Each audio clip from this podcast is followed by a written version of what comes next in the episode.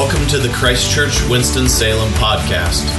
To learn more about Christchurch, visit us at christchurchws.org. Subscribe to our podcast at our website, iTunes, or wherever you listen to podcasts. Thanks for listening.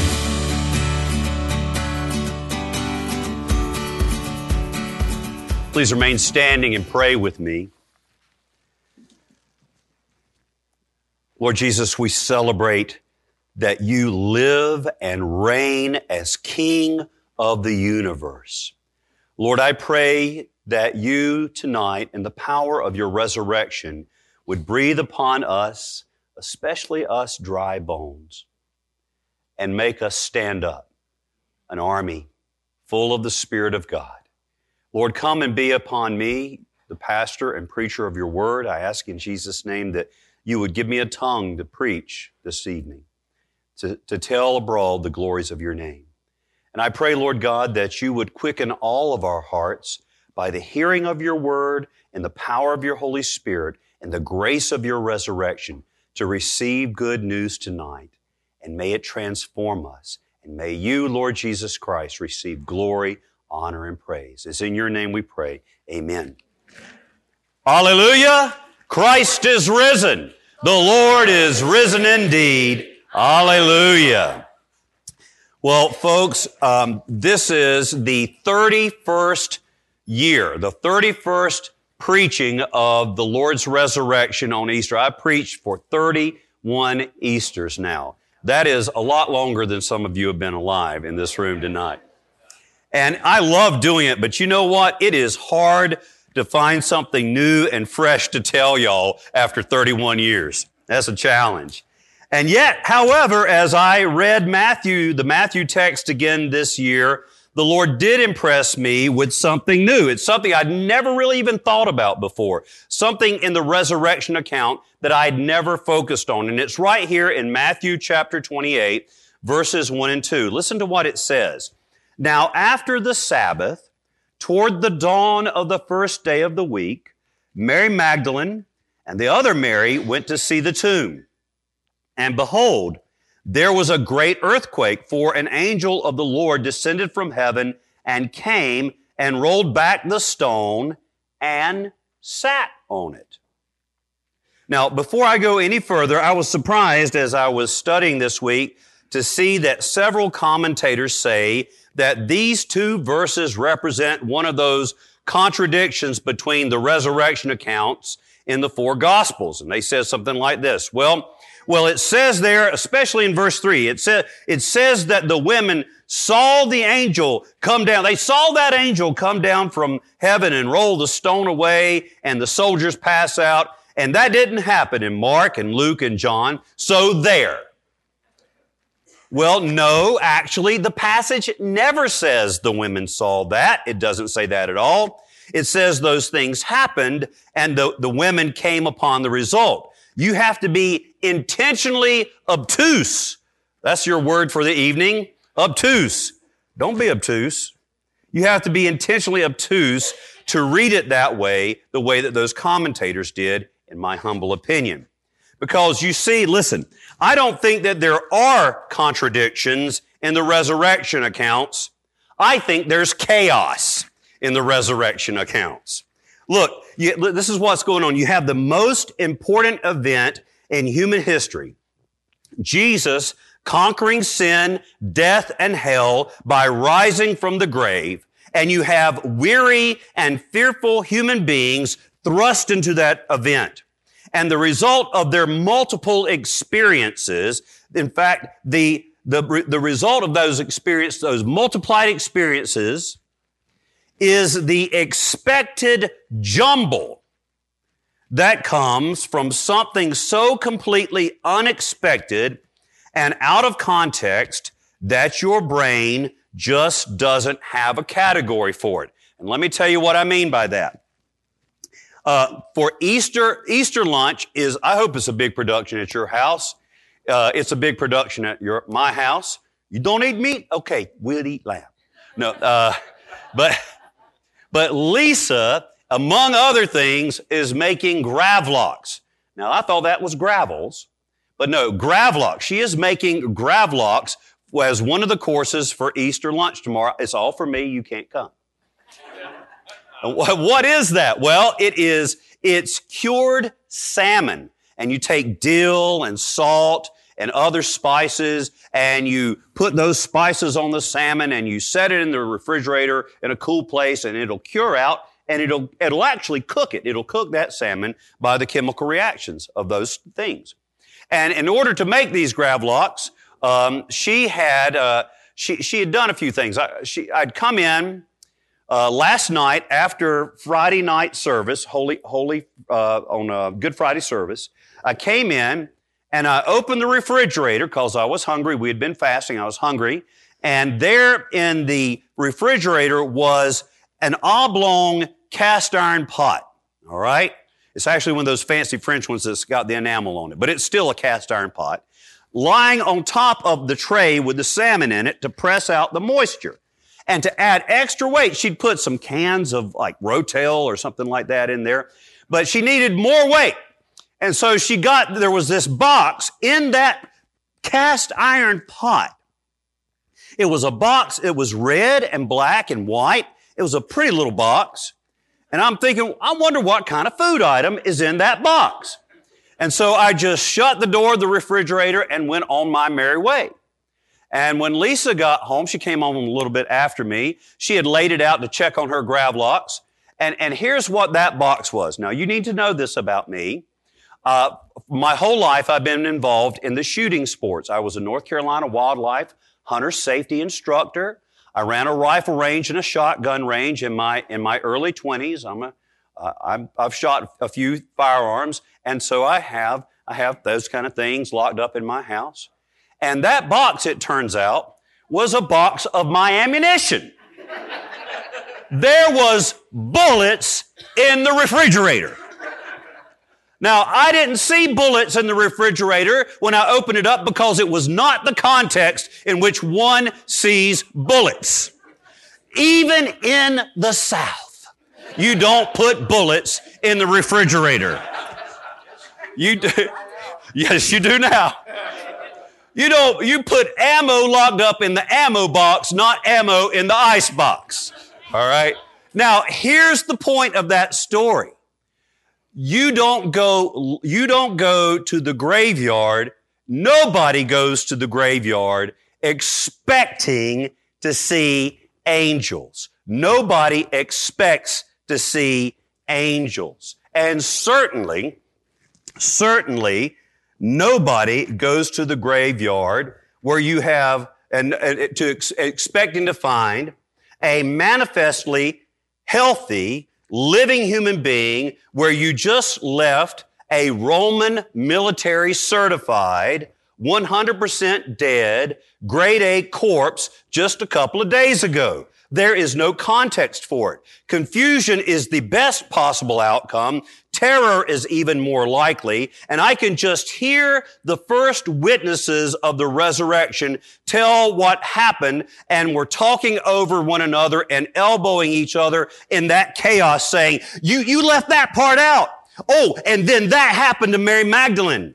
And, and then this happened to, to John and oh, and that happened to Peter. We've seen the Lord. It's the chaos of unexpected great news. It's not a contradiction. But that's not what I was going to preach about tonight. this is where I meant to go. Here's what I never really focused on before. I want you to go back to that thing that we just read, those first two verses. And behold, there was a second verse here that, behold, there was a great earthquake, for an angel of the Lord descended from heaven and came and rolled back the stone and sat on it, and sat on it. What is that angel doing? Is he standing at attention? Has he adopted the posture of an orator in order to address these women coming to the tomb? No, he is just laid back sitting on the top of that great big tombstone that he just rolled away, and I can just see him kicking his heels against the side of that tombstone. Now, what kind of posture is that? It is the posture of someone taking their ease. It is a posture of nonchalance. It's a posture that breezily says, here you find us sitting on a field of victory amid the plunder of armies, leisurely enjoying the spoils. This is a messenger taking his ease after a mighty fray. His captain, on his own, as the champion of heaven and earth, has against all odds won a mighty battle and has routed the enemy. And as a result, this messenger's, this messenger's greeting is full of the risus paschalis, the laughter of Easter, the laughter of Easter. In spite of the gravity of the news that he bears, do not be afraid. For I know what, I know that you came seeking Jesus who was crucified. He's not here. He's not here. He is risen as he said. Come see the place where he lay. Now, here's the question for us Why aren't we, who have been shouting the Easter Alleluia now for 2,000 years, as confident in Christ's victory as this angel? This angel is a lot of things, but he is not worried. He looks like a lightning bolt, but he is not worried. Does that angel sitting there all laid back on that tombstone look worried to you? Does that look like an anxious angel? No. You know, we worry about big stuff and little stuff when we should be sitting with this angel atop the ruins of the great rubble heap of the gates of hell with bottles and bowls and platters laid beside us as if we had just eaten well and now rested from our labor with crossed legs and arms behind our heads. And yet I still worry about stuff like, um, like the increasing hostility of government and the academy and big business to the Christian faith. But Jesus is alive. He's risen. So why would I worry about that as if we're doomed? Look, Rome, the most powerful government in the world, has just gone out of its way to eliminate Jesus. They put him in a tomb and they did their best to make sure that he stayed there. Listen to what it said back in just the previous chapter, right before these verses, Matthew 27 verses 65 and 66. Pilate said to them, you have a guard, you have a guard of soldiers. Go, make it as secure as you can. So they went and secured the tomb by setting a seal upon it, not ooh, ooh, ooh. No, that not that kind of seal. Ooh, secured by a seal. I'm sorry. I could just see that seal sitting on top of that tomb. None shall pass. We haven't even gotten to the wine yet tonight.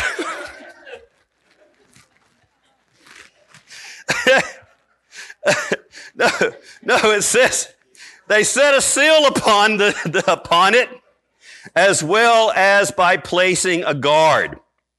So that's right. Pilate sent a detachment from the most powerful military of the most powerful government in the world, charged with keeping the dead in and keeping the living out of that tomb. But that's not all. They put an official government seal on that tomb. And as Jesus, after his death, descends among the dead to plunder Hades, I'm sure he's thinking this. Oh, I can't rise from the dead now. This tomb has an official Roman seal on it. The government says I'm not allowed to be alive. Ooh, a bureaucrat told me I couldn't do it. What will I do now? No, that never happened.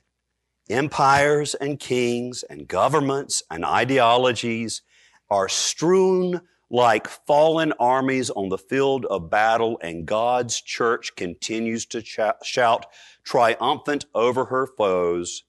Hallelujah! Christ is risen! He is risen indeed. Hallelujah.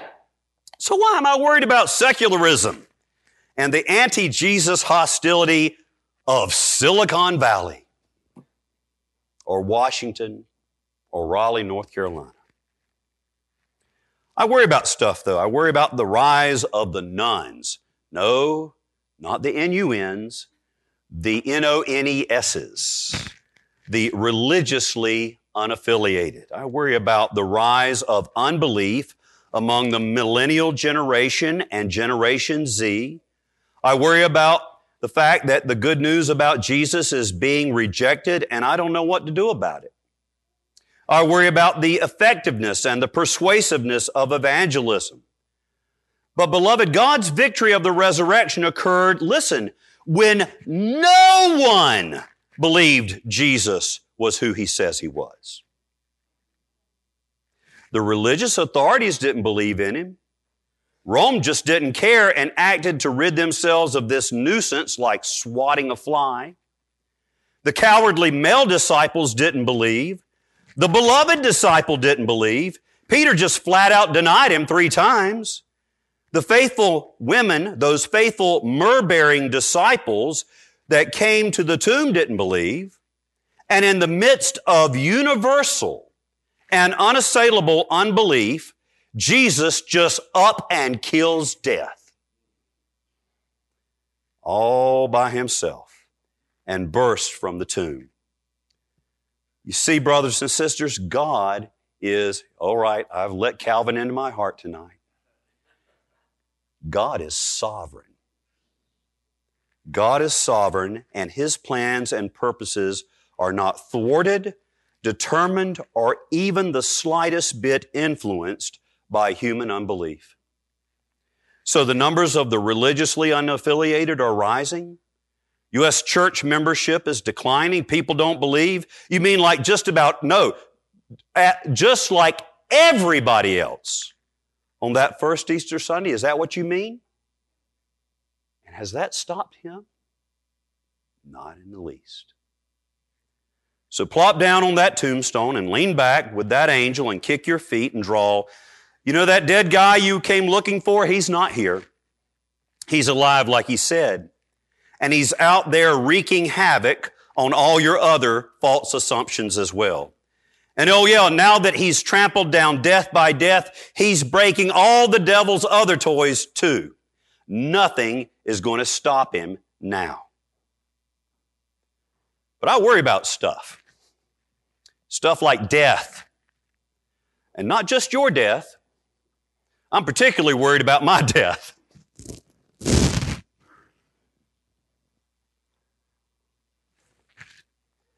Well, that angel says to me, and he says to you, Jesus, Jesus is risen. You want to come in and see where it happened? Death is a has been. Death is a big old rattlesnake that just got its fangs ripped out by Jesus. It can rattle and try to scare you, but it ain't got any bite anymore. Now get off your well, I'll tell you what. Get your head out of your assumptions, says that angel, and go out there and start telling and living the truth of God's victory. So stand up, church. Let's do that right now. Let's start that right now. Some of you know what's about to happen, and for some of you, this is totally strange and new. We're about to declare that victory, the victory of our risen Lord Jesus, the victory that makes angels lay back on tombstones and kick their heels and say, Hey, you want to come see the grave clothes? And we're going to do that with the words of St. John Chrysostom, preached 1600 years ago. And now when I point to you, you just repeat exactly what I just said. So here's what he says. The table is full. Let everyone fare sumptuously.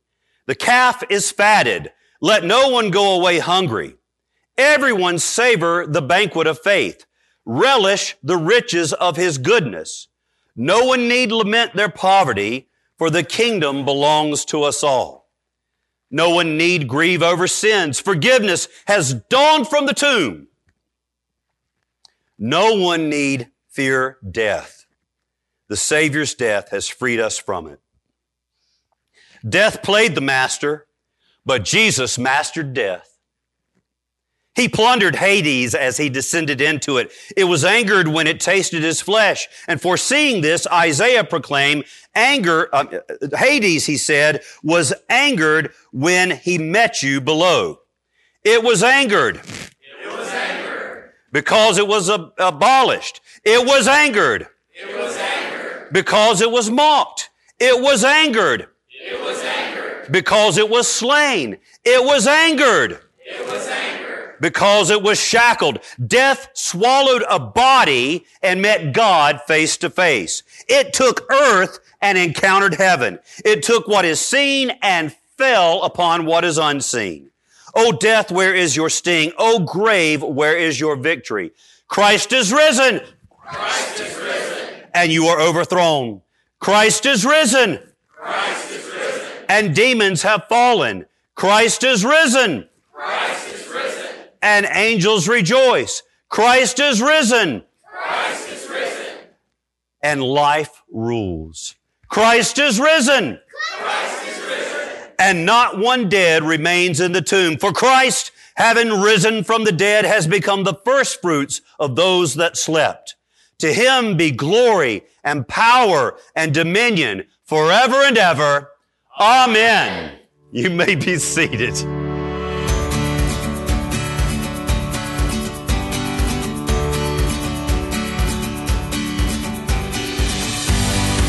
Thanks for listening. To learn more about Christchurch, visit us at christchurchws.org. Subscribe to our podcast at our website, iTunes, or wherever you listen to podcasts.